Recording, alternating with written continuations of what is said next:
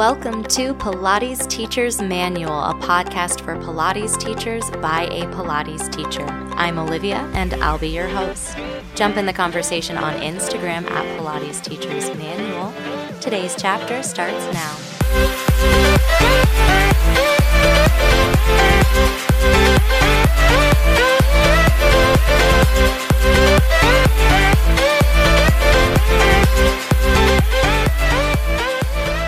Hello, hello. Today I'm going to be talking about how to lead your classes with confidence. And that's something that I feel like all teachers uh, want to do, whether you're teaching group classes or privates. A lot of what I'm talking about, I feel, translates more directly into the group class teaching style, but some of the principles I go over will also uh, serve you well in private lessons. So, the first part, I'm going to be talking about what I consider to be the principles of teaching confidently and why those principles are important. So, the first thing I'm going to share with you is a counter example, an experience that I had in a first aid training that really demonstrates what can happen if you're not teaching your class with confidence. So when I got to the room that they were going to be hosting the first aid training, the person who was leading it wasn't there yet. And I wasn't there super early, but they weren't there yet. Uh, when they did get there, first thing they did was like this really big sigh and just this attitude of, oh, this is so terrible. I don't want to be here. And the entire atmosphere in the room changed. All the students for this first aid training were already there. And you could just kind of see the cloud that settles over the room and even if you weren't feeling bleh going into it, when the person who's in charge tells you, whether it's through body language or verbally or just the words they're choosing, that like this is not fun, this is not enjoyable, it changes the way everyone in the room feels. And, you know, first aid training is first aid training. It's very important to do. And uh, it can be done in a way that's enjoyable or it can be done in a way that's gross. Just some things that I remember from that experience. Just the fact that the instructor was kind of asking students for feedback all the time, like, oh, is this okay? Oh, or just self deprecating, that didn't make any sense. Let me try again. You know, things like that that continually lowered their standing, I guess, when the, when you're constantly putting yourself down and you're in the person who's in charge. As a participant, there's almost this desire to want to help the person or like tell them that it's okay, and that's really just not the exchange that you want to be having with your students. And the same thing goes for teaching Pilates. On the flip side of that, what a class that is being taught confidently feels and looks like is you see that students are working, they're enjoying themselves, they're paying attention to the instructor. The instructor is commanding the room and commanding their attention. The teacher does that by being comfortable, by engaging with the students and adjusting based on the feedback that they're getting and feedback isn't always like, was that okay? Did I do a good job? But, you know, how does the student's body react? Okay, we're doing planks. If no one can do a plank, I'm not going to keep teaching planks and then do harder versions of plank, right? I'm going to break it down. I'm going to adjust to the bodies that are in the room with me. The teacher, I would say, also is comfortable in their own skin. They are interacting, as I said, and the class just has this vibe or this energy that's fun and everyone's enjoying themselves, teacher included. Some of the things that go into that are as the instructor, as the person in charge in this setting, is really creating the tone for the class. As I've said before, and I will say forever, your energy sets the tone. You're telling students how to feel and how to interact especially when people are brand new to Pilates. Like I teach a lot of Pilates equipment and not everyone knows what they're doing. They might feel really uncertain or really unsure. Uh, they may have just started or they may, it might be their first time at the studio and they're nervous. Like even as adults, we get nervous in these new situations. And as an instructor, you being comfortable, you talking with the students, Making the students feel welcome will put them at ease and create a positive environment for your class to take place. Just the fact that you as the teacher are happy to be there, even if you're just acting like you're happy to be there, will make a big impact on the way the students feel and make them feel more comfortable. Things that will show that you as the teacher are comfortable is what I call clear, concise cueing. And that's just confidence in what you're teaching. That's the fact that you are able to give students the directions so that they can do this class, right? Because we came for Pilates, we're using the language of Pilates and moving our bodies as, you know, the way that we're interacting. That's the language of this interaction the fact that you can clearly and concisely lead students through the exercises is just going to show your finesse as a teacher and also inspire the students to trust you and really believe in you because you're feeding into that, right? Another thing that is big for me, but I know is not big for all teachers, is an element of theatricality, which in this regard involves engaging with the students, not just welcoming them in at the beginning of class, but during the exercises, you're checking in in a way that is making students feel seen and heard. And you're also gauging the students where they are in the exercises, offering modifications, offering variations, and just conducting the class class. A really well led class is like a symphony, right? There's so many moving parts, but we're all working together.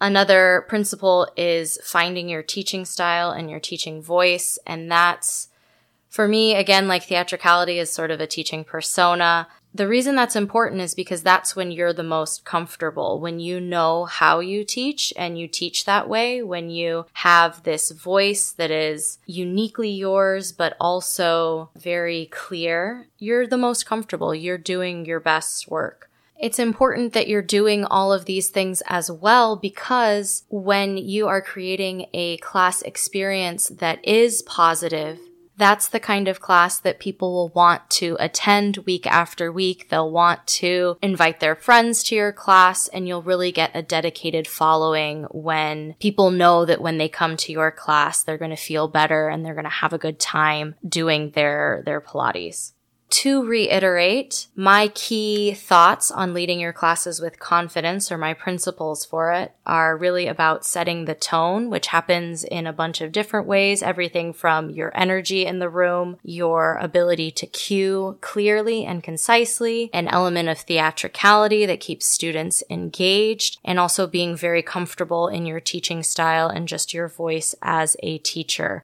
when you are really nailing those things, that's when you're going to get students who just love your classes. And that's when I think you're going to enjoy yourself the most as a teacher.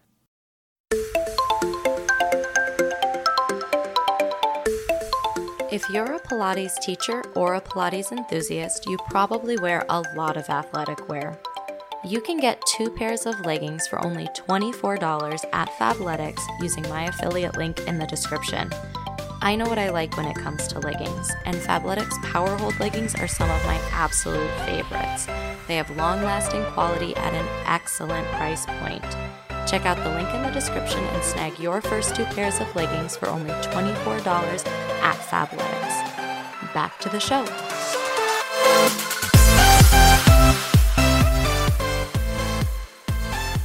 Those principles are all well and good, but how do you set the tone? How do you have good energy? Super vague, but there are tips to sort of achieve those things.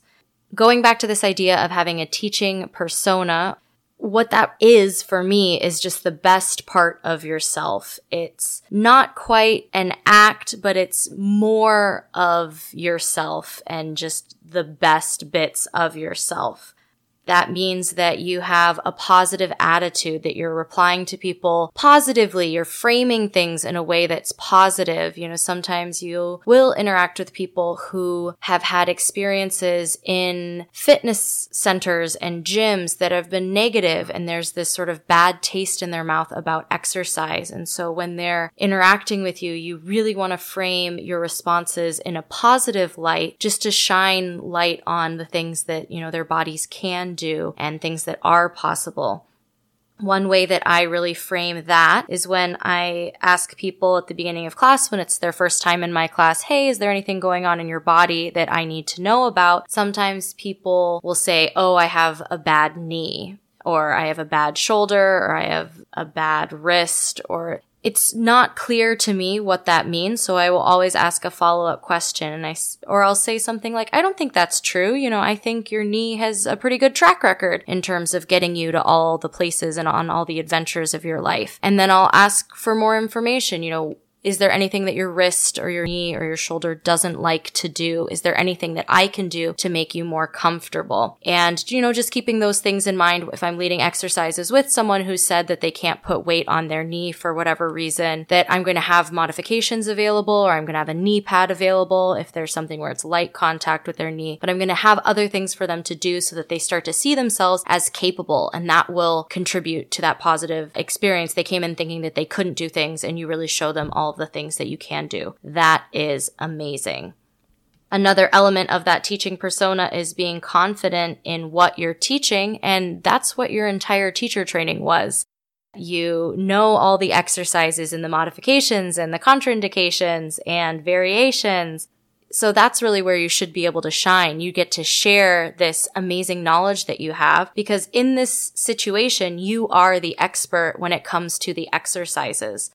I always want the people in my class to feel that they're the experts of their own bodies, that they can make choices and decide whether they need to try a modification or bump it up a notch. Like I always want people to feel comfortable doing that but at the same time, you are the expert. They came to learn this movement style and these exercises from you. So you should feel good knowing that. Like you have trained for this. You know, they're not throwing you in front of the classroom and expecting you to recite poems in Japanese or something. Like this is something that you've trained to do and that you are doing and that you're good at doing. So feel comfortable. I always try to share lots of visuals, give lots of examples. I'll cue one exercise a bunch of different ways I'll try to build on cues that I've already given or on exercises that we've already done so that people can start to make those connections for themselves. But that just comes from feeling like I know what I'm doing when I'm teaching. I can give examples, things like that.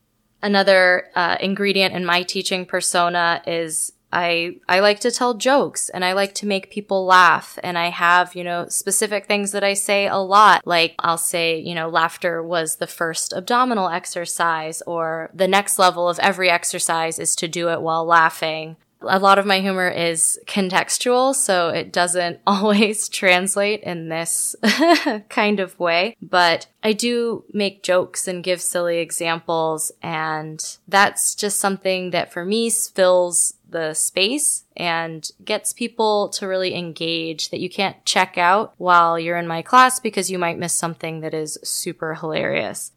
I'll say things like, but wait, there's more, or I will tell people instead of the next exercise, all right, let's go on a different adventure. Let's shift gears. Like I have little things that I say that just feed into that idea of, of being funny and just being comfortable in front of people.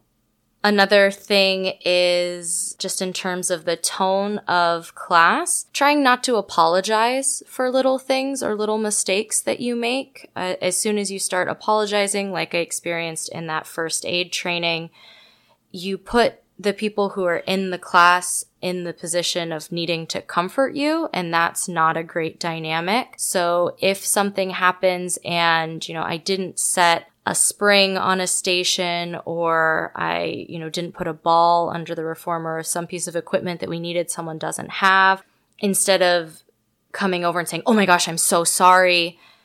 I'll say, "Oh, coming right at you. Just one second. I'll be right there." but I'm never asking people to tell me, oh, it's okay. I'm always trying to move on and just keep the class moving. Oh, you need that thing? You don't have it? Let me get it for you. Here you go. You're all set. So that you don't A, get down on yourself and B, change the, the energy in the room to be like, oh, oh no, I'm so terrible. I can't do anything. Like, er, that's not a feel good adventure. Let's not engage with that. Another thing you can do as you continue to grow as a teacher, as you continue to teach, and just the more you teach, the more comfortable you're going to be teaching. That is for sure.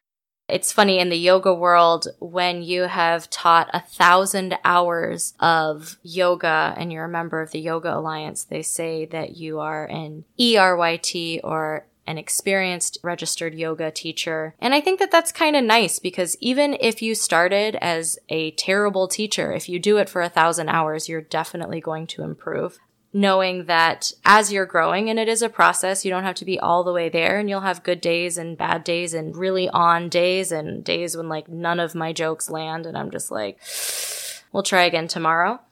It's important to give yourself feedback. Notice what worked in your classes and try to build off of that. Try to do more of that. And if you notice that something isn't working and it might be an exercise that no matter how you cue it, people aren't understanding it. It might be a joke you made that just really didn't land. Just know those things and try to make a note of those things so that you can continue to grow. This is by no means an exhaustive list, but these are some things that I think about when I think about teaching confidently, being my best teaching self, and commanding the room as an instructor.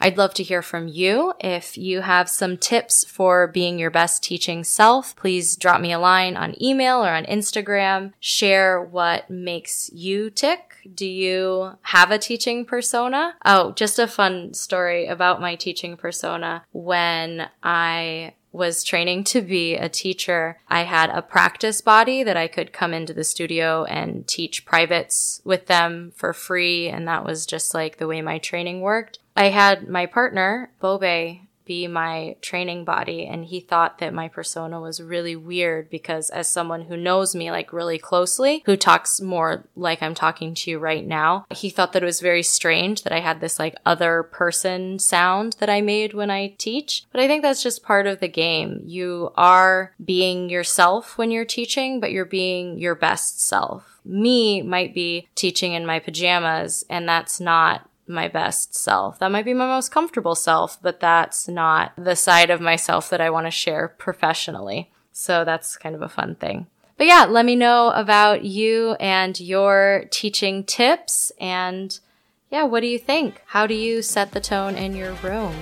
Uh, drop me a line, let me know. Until next time, friends, the adventure continues.